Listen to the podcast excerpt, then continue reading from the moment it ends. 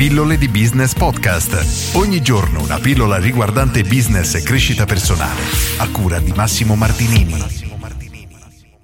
Perché un cliente dovrebbe scegliere te? Oggi ti faccio questa domanda da un milione di dollari che faccio sempre praticamente a tutti gli imprenditori con cui vengo a contatto e davvero non scherzo, nel 99% dei casi le persone non mi sanno rispondere o utilizzano quelle frasi standard, ovvero miglior qualità, ottimo prezzo, eccetera. Il problema è che questo tipo di messaggio passa pressoché inosservato perché è una frase che utilizzano tutti, di conseguenza non sarà in grado di attirare l'attenzione dei tuoi clienti.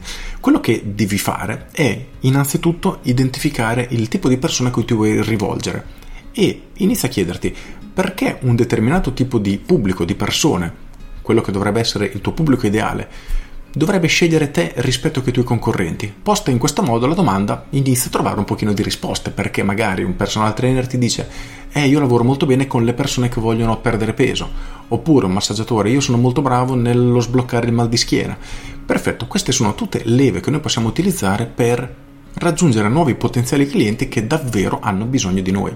E questo ci porta a una conclusione abbastanza controintuitiva, ovvero concentrarci su un pubblico molto piccolo. Nel senso che se io sono un massaggiatore molto bravo nel mal di schiena, ciò che dovrei fare è comunicare questa mia specializzazione, il che significa che se una persona ha mal di ginocchio, probabilmente non verrà da me perché io attirerò solo le persone che hanno mal di schiena. E l'imprenditore medio, il libero professionista, dice: Cavolo, ma così escludo un sacco di persone. La risposta è sì, ma preferisci avere 100 clienti su 100 di quelli che hanno mal di schiena o 1 su 100 a caso di quelli generici? A conti fatti conviene sempre trovare un elemento particolare che sia in grado di catturare l'attenzione del cliente e fargli pensare cavolo, questo è esattamente ciò di cui avevo bisogno e catturare immediatamente il cliente. Successivamente, una volta che il cliente è venuto da te, mantenendo questo esempio del massaggiatore, non è un problema massaggiare anche il ginocchio. Se la persona ti dice ho anche un po' di male a questo ginocchio e mal di collo, me lo sistemi? Ovviamente il tuo lavoro sarà in grado di farlo, però a livello comunicativo, per catturare nuovi potenziali clienti, quello che devi fare è identificare un tipo di pubblico che sarà molto attratto, che sarà attratto in maniera molto forte da questo tipo di comunicazione e concentrarti solo su quelli, perlomeno in una fase iniziale. Quindi se ti chiedessi perché un cliente dovrebbe scegliere te, inizia a scavare a fondo, sempre più a fondo e trovare quel tipo di cliente che effettivamente potrebbe essere attratto, non so, per la tua specializzazione, per il mal di schiena, dai tuoi tagli alla moda, dalla tua capacità di analizzare un bilancio in modo che la persona non rischi di pagare delle multe.